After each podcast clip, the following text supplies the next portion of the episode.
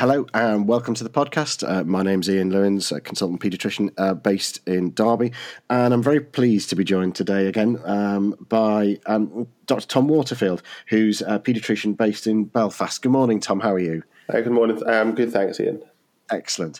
Um, and we're discussing a paper that you co-wrote uh, with Doctor Alexander Tracy, uh, which was published in the Archives, Disease in Childhood Education and Practice, um, on how to use clinical signs in meningitis. Now, I know, sort of speaking to you before, you've got a particular interest in meningococcal disease. Um, how did this paper come about? Why was it something that you were interested in writing? Um, so for... For me, one of my other roles is um, is I edit the section on interpretations for archives, um, and we do a lot of work on uh, tests, how to interpret, you know, clinical tests, um, but not very much on actually how to interpret signs. So I can't take all the credit for that, but there's certainly something that myself, um, Ian, and uh, some of the other guys at Archives have been keen to look at, how we actually use clinical signs and menin- signs of meningism. Um, particularly seem to lend themselves to, to this kind of work. So you have a, a group of children where you have a pretest probability or a, you know, a concern. You have a, a set of uh, signs that you elicit in a set way, and then you, you can essentially try and work out what, you know, the post-test probability is to a certain extent. So um, I think it, it fits obviously with my interest, and then with my previous work around meningococcal, and then just that kind of interest in, in what, what does this sign actually mean for the patient in front of me? How can I use this as a kind of puzzle piece with all the other puzzle pieces to try and, you know, put something together? Okay, so to take it really sort of back to basics, um, for, for, for sort of people listening, what what do we mean by the differences between meningitis and meningism? So it's a really good point. So meningitis is a, essentially a, a disease that's characterised by inflammation of the menin, of the meninges, if you like. So the meningitis itself can be bacterial, uh, viral, uh, fungal, um, or even aseptic. So the actual cause itself of the meningitis can vary. Meningism is actually the clinical kind of features, if you like, and the signs that suggest that the meninges have been irritated. Uh, and, and some of the symptoms of that are things like headache, photophobia, neck stiffness, as people know about. Uh, and then some of the other signs, which we'll probably talk about later on, like nuchal rigidity, Kernig's sign, um, and Brudzinski's. So essentially meningisms are the clinical features that you're finding, and whereas meningitis is the kind of disease process that you're looking for. Yeah. So I guess my sort of very short reading of this paper is, in a child referred, how useful are the clinical signs that we've all been taught and learnt at medical school and then subsequently slightly forgotten at predicting whether this child does or doesn't have meningitis? Yeah, I, although I, what I would say with it is, um, when I, because I've read it a few times since we do record on the podcast as well, is um, it's like anything with these severe infections, it's it's kind of putting a puzzle together. So Um, no one kind of sign or feature on its own, present or missing, will will ever really give you a definite answer. You, you'll know that in your clinical practice. You'll see children who are slightly tachycardic, but everything else is normal, and actually you can't put it together, and you watch them and you wait and you wait, and actually it was just, you know, an odd puzzle piece that didn't fit, and the rest of the picture was quite reassuring. It can be the same with these, so you can have signs of meningism that aren't there, and the child can still be quite sick. Um, the, the child could also um, maybe come in with a headache or some photophobia or even a bit of a sore neck, um, but actually it doesn't fit with the rest of their illness, and, and, and they don't have meningitis. So um, we'll go through the signs and their, their value, but we're looking at them in isolation, and I think it's always a point of saying, well, how does this fit with the rest of the assessment of the child? Um, so you mentioned those uh, three clinical signs that we were talking about. So there's the neck stiffness, Kernig's sign, and Brudzinski's sign. So for people who are not quite familiar with this, what what what are they? Talk us through those. Okay, so thanks, Ian. So um, I think we chatted uh, kind of before we started the podcast, just saying that actually some of these signs, I, I, if I did a straw poll and asked everyone to kind of write down or or describe what they think they are, we would probably get a bit of variation between individuals, which um, we'll come back to. That came out in some of the papers we looked at. So essentially, neck, neck stiffness is is that you're finding evidence of nuchal rigidity, and you're trying to passively flex the neck um, and to see if you can feel a palpable resistance. This is really difficult in young children um, because with, you would need an element of distraction to be able to do this. So um, it's quite hard to try and passively flex the neck and distract a child. So there's always going to be a bit of expertise involved, in, even in something that sounds as simple as that. Um, in terms of Koenig, so there's some great pictures actually of me with my son. Um, oh, right. Yeah, so he, he he loves the fact that he's in a published paper. He thinks he's a bit of a celebrity now. So that's my son in those pictures. Um, right. But essentially, so for Kernig's, you, you lay them supine, uh, you flex their hips to ninety degrees, and the test is positive if they get pain when you passively uh, extend um, at the knee. So uh, whereas Brudzinski's sign, you again, you position them supine, and you passively flex the neck. The test is positive if they're if doing that causes a kind of reflex um, flexion of the, the hip and the knee. So um, they're probably what people have been doing. I'm sure there's lots of people going around moving legs and moving heads. I, I think it's really, it's good to know exactly how they should be done to remind ourselves, but also it's good to make sure that we're actually looking for it in, you know, in everyone that comes in that's unwell or has signs of infection, um, because it can be so difficult to, to identify those early cases. Yes, absolutely. And as you say, it'd be interesting if you went to an emergency department and said to everybody, show me Koenig's and Brudzinski's, and, and see how everybody did it probably differently, or slightly scratched their heads and went, oh, I, I wiggle a leg a bit. It's something like that. Yeah, it caused me a bit of nerves just to actually, it's something you do all the time, but once you're going to commit it to paper or talk on a podcast, you you feel like there's pressure to, to get it exact, exactly right. So uh, it is. There are pictures in there. It, it isn't a tricky thing to do. It's probably something we, we could do more frequently. All I would say is it's like a lot of these signs, you know, the abdominal exam's a great one. We're very good at distraction to, to, to get the true... The, the, a true sense of what's going on. And I think with neck stiffness, um, you know, Koenig's, Brudzinski, the distraction is a big part of it as well.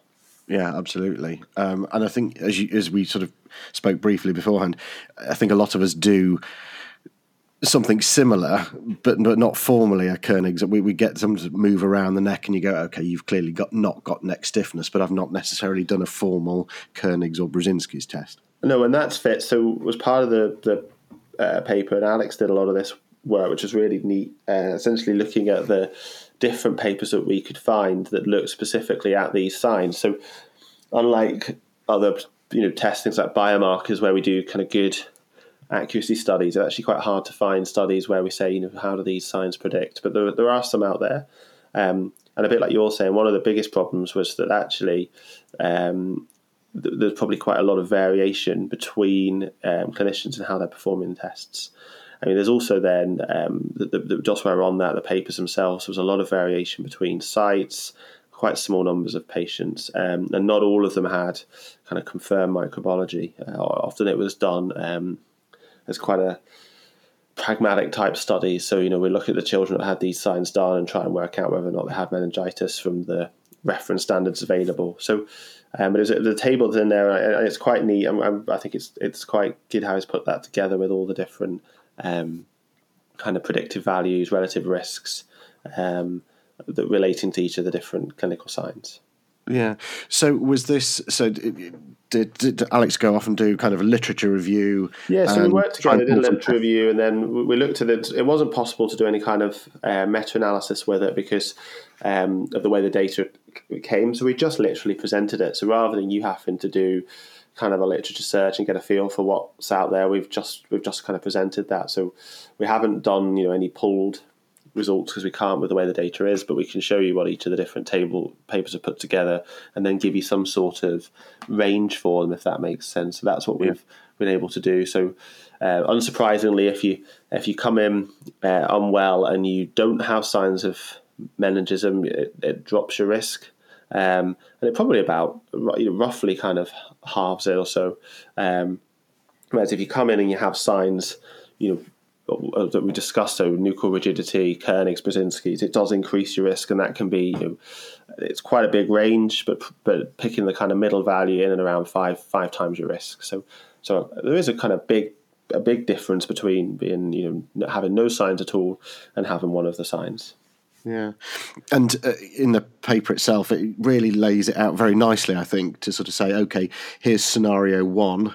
I've got a febrile child over the age of one, and, and we'll come back to why that's important. Um, can the absence of clinical signs of meningism rule out meningitis? Um, and what sort of findings did you, you guys come across? So I, I always enjoy this. So, so one of the things I really...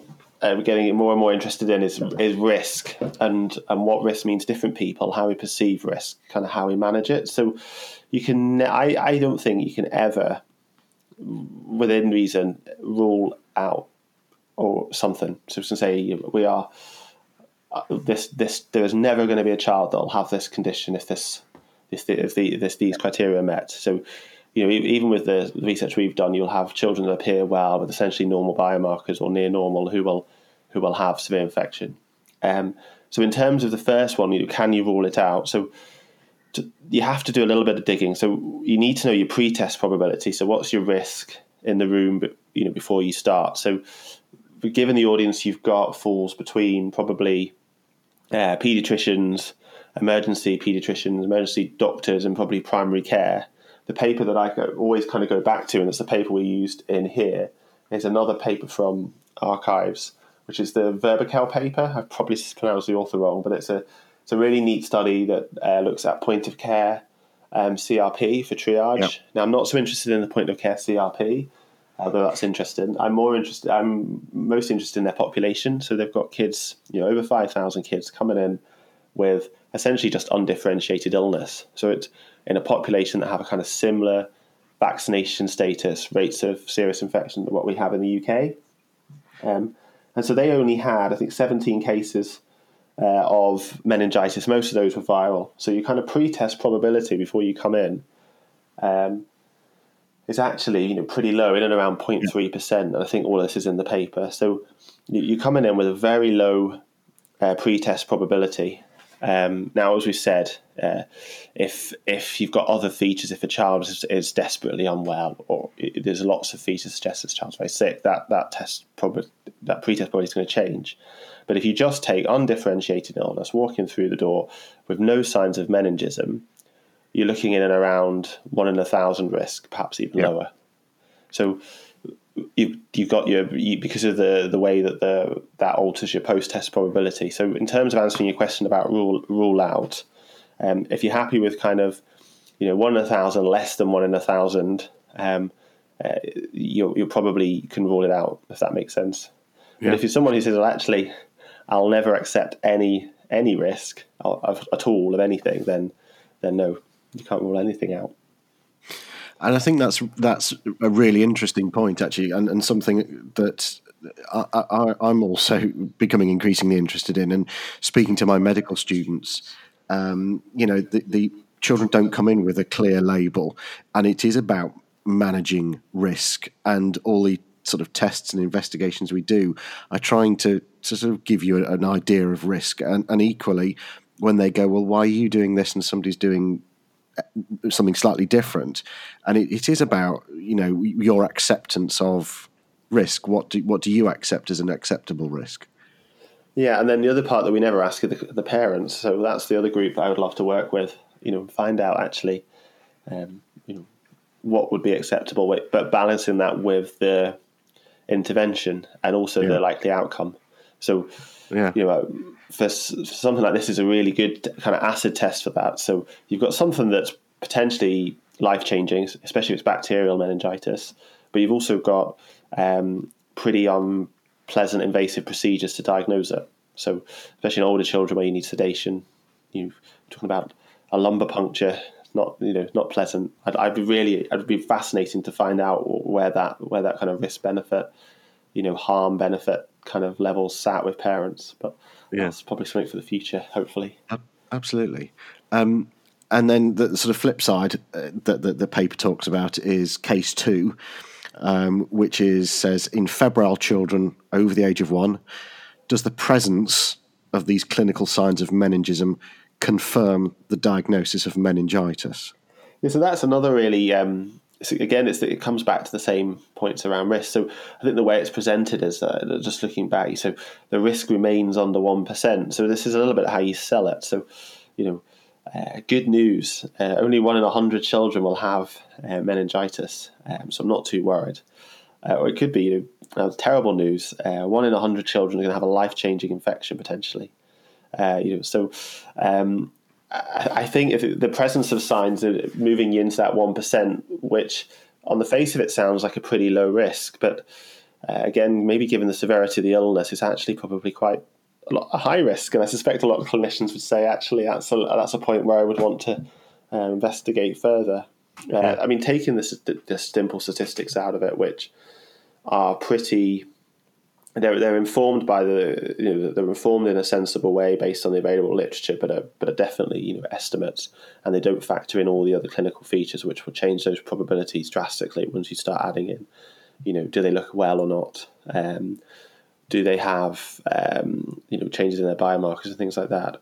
Um, it also comes down to just pragmatically, you know, you're not going to, to say your child is unwell and clinically I think they have signs of meningism, but I'm not going to do anything. But I think knowing that we, even if you find some worrying signs, there is a there's still you're you're actually still looking for something that is now uncommon. So you're you're treating based on risk still, and that yeah. goes back to what we were saying. So less and less are we treating, I think, on I must treat this bacterial infection, I must not treat this viral infection. It's I must treat this high risk presentation. I must I, I should not treat this low risk presentation. And then we need to have a debate around what's low and high risk based on what the procedures are involved to make the diagnosis, and um, what's the outcome if we miss it. Yeah. Um, and the, the final case that we sort of alluded to previously was was talking about younger children. Um, and, you know, it sort of says, are, are clinical signs of meningism useful in children under the age of one? And, and why is that sort of relevant? It's, it's more to do with, um, well...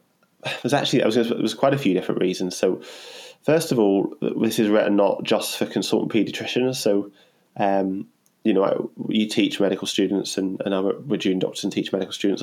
People are uncomfortable with infants, examining them, uh, and we've all seen infants that are, have had quite maybe subtle signs and had and had meningitis. So, I think it's more subtle. Um, It's much harder to to demonstrate some of the signs. And some of the signs, things like Kernig's and Brudzinski's, just aren't there. Um, yeah. Signs are slightly different, so more likely to be irritability, you know, an abnormal fontanelle, um, but it could be as subtle as just poor feeding. And then we've also got the, we tried, as we said, you know, to be totally honest, this is um, a paper that's designed to maybe promote some debate, get you to think about the signs of meningism, Uh, meningitis, and, and give you some information informed on the best available evidence that we've got. Um, but there isn't any evidence really for those children in the same way. So a lot of the studies would exclude the youngest children. Um, I don't think any of them included children um, over two months. So um, to kind of answer your question, is the signs probably aren't there. Um, the signs that are there are much harder to detect, and we haven't got much in the way of literature to fall back on. So be very, very cautious in your, in your, your, your, your infants, especially the younger infants. Yeah, and again, it's it's all about risk. It's all about acceptance of, of risk, and we recognise that these, that particularly the younger ones, are potentially higher risk. And I think everybody's automatically doing that, aren't they?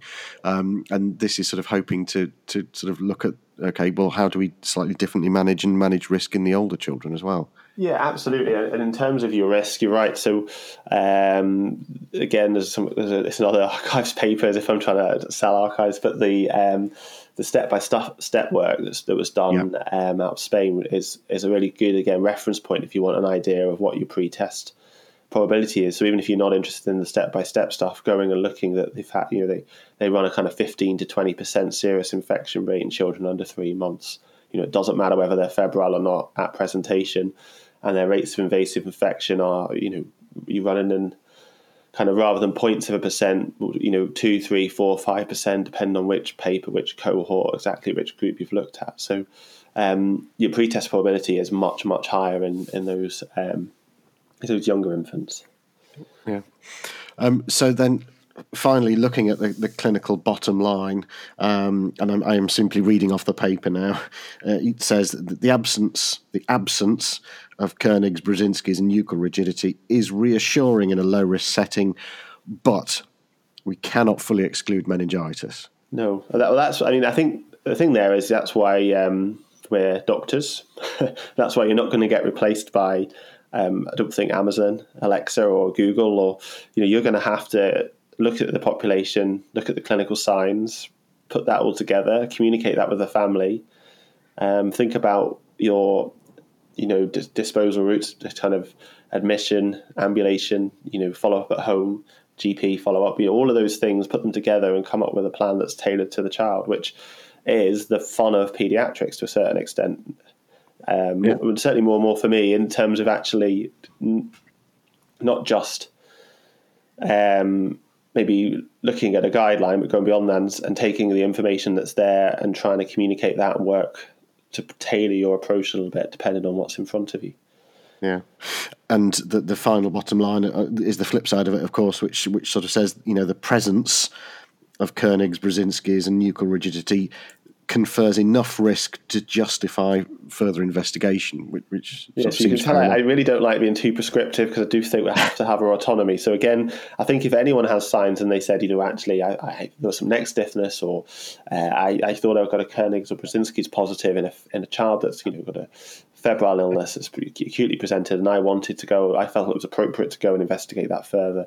The, the, no, I, I don't think anyone would argue with you. The evidence would support that as, an, as a reasonable approach. Um, the, can, the signs don't diagnose meningitis anymore, certainly not in the population post-vaccine that we have. But again, I think it does confer enough risk um, to justify further investigations. I think there's one more point just before, because we will get it, is this is a, kind of an opinion piece. So a lot of the way these articles work, um, are they're going to be fun, educational. There's usually something behind them that we want people to learn or to think about. Um, but it doesn't kind of obviously supersede NICE guidelines. So someone might read this and say, but the NICE guidelines say, and that's absolutely fine. And, and you, you know, we should we should look at our local and national guidelines. But this is about thinking about some of the signs and features behind that. And as we progress in our careers, we, we we have to do that and try and communicate some of that with our families and and try and start to tailor what we do a little bit. Yeah. Um, so finally, Tom, having written this paper, has it, do you think, changed your practice at all, or sort of just reinforced what you thought you were already doing? I think it's made me um, better, well, not, or find it easier to communicate risk. So that's maybe not too many of my decisions are changing, because we do have yeah. um, guidelines that we, we are encouraged to follow, and they're there for good reason.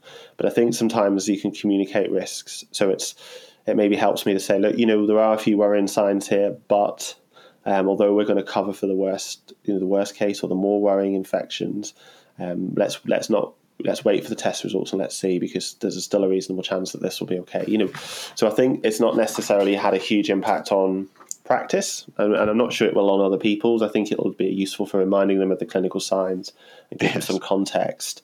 Um, and that goes back to my points about national guidelines, things like NICE guidance. But it might just help us to frame some of those discussions what we have with, you know, um, with parents and things like that, and how we how we communicate what's going on, the risks, and why we're doing some of the tests.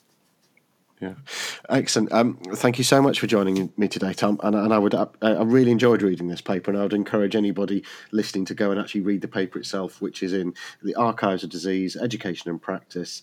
Uh, thank you so much. Thanks so much.